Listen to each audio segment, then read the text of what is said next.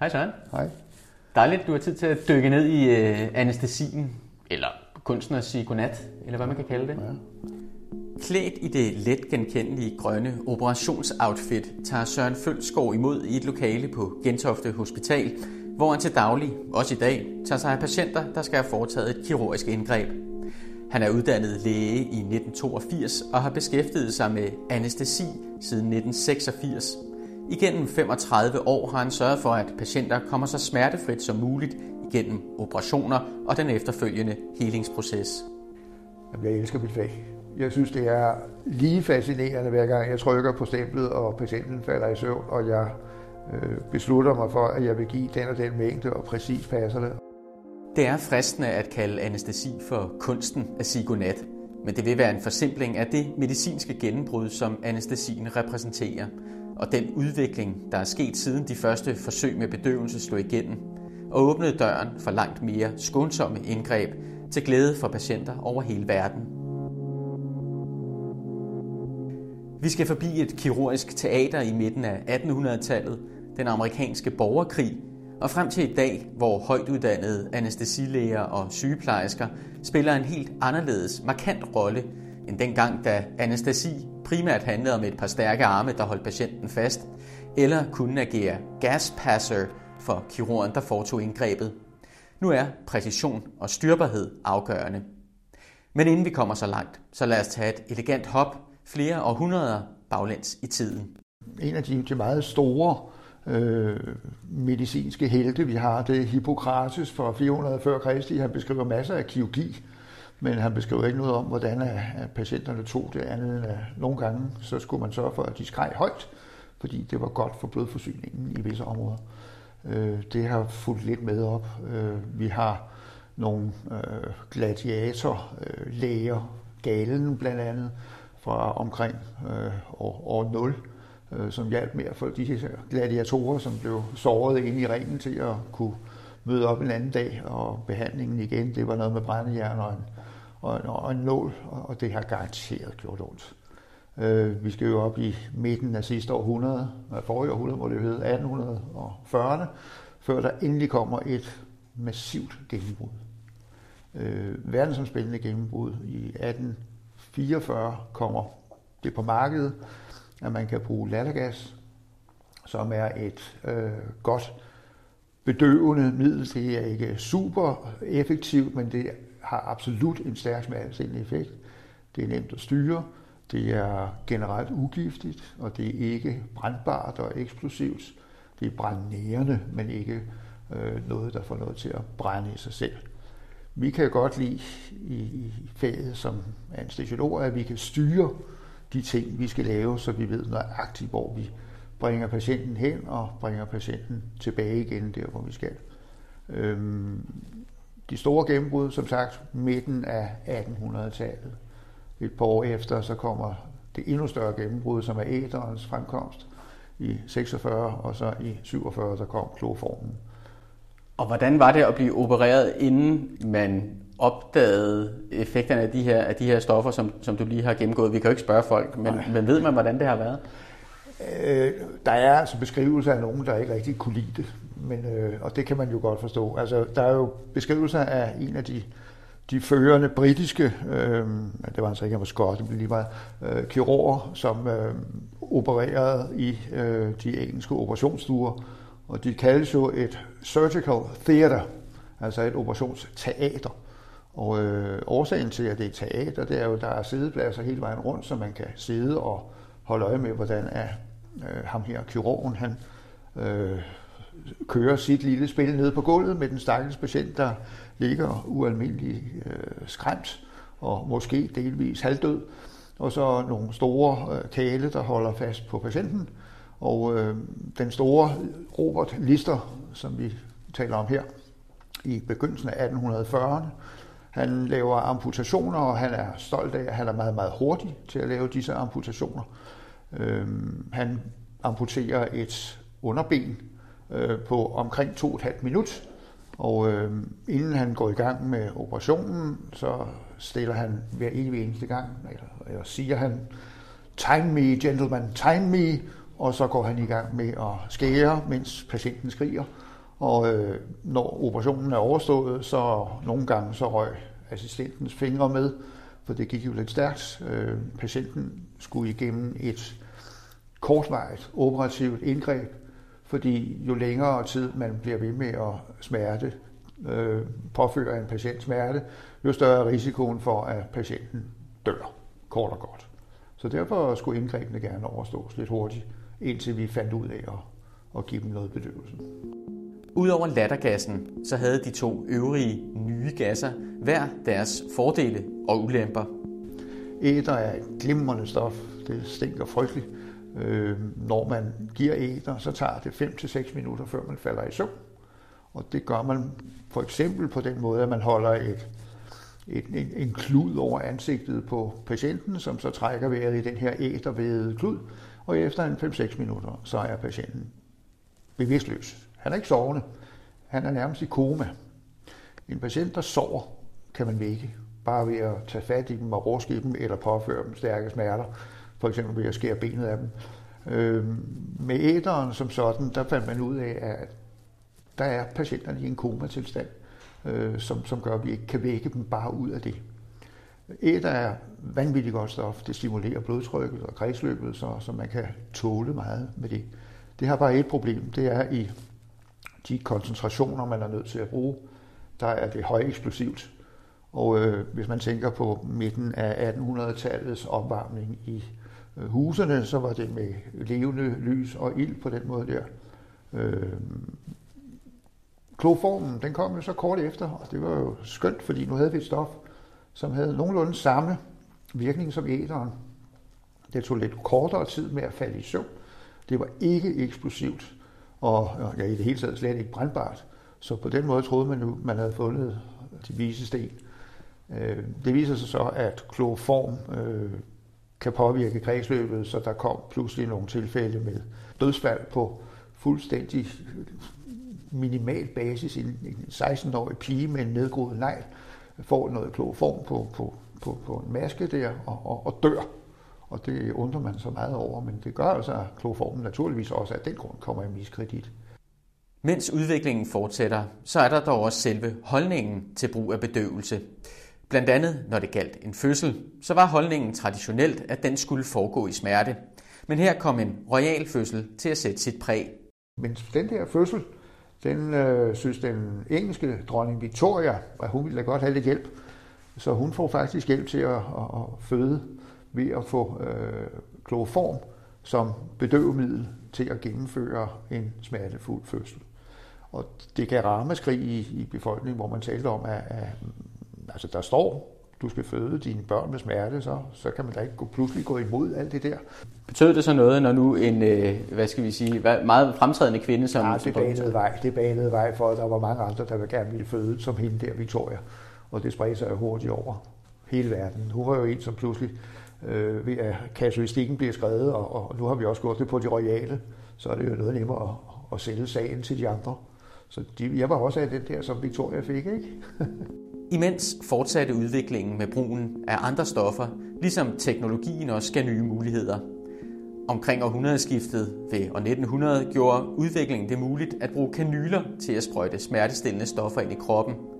Og teknologien hjalp også med at finde metoder til at hjælpe patienter til at trække vejret, noget som også fik betydning for anestesien. Læger har generelt haft en tendens til at være opfindsomme, og jeg vil nok sige, at Cecilia er nok nogle af de mest opfindsomme med at lave selvekspanderende beholder eller balloner, hvor man jo tager en eller anden gummibold eller skumgummibold og putter ind i en plastiksæk, og så når man trykker på den, ja, så vil den ekspandere igen, fordi skumgummiet vil gøre det. Så, så sådan nogle ting. En respirator i den store polioepidemi i Danmark i 52-53, der var det en cykelsmed og en anestesilæge, som i fællesskab opfandt de første respiratorer. Man tog selve hjulet og satte en øh, stang på et af ærerne, som sad fast på en lille motor. Så når den lille motor kørte rundt, så kørte cykelhjulet også rundt. Og hvis patienten havde brug for en dyb vejrtrækning, så flyttede man æret længere ud mod øh, fælgen, og havde, var det små, så var det længere ind. Og det kunne man så altså få polioepidemien i 52-53 til at få en massiv øh, overlevelse på. Der lærte vi noget. Og den hænger så sammen med, med anestesien, fordi at man, når man bedøver folk, har behov for at hjælpe dem med at trække vejret. Fuldstændig korrekt. Men hvor står vi så i dag? Hvad er forskellen fra den første brug af bedøvelse til nu?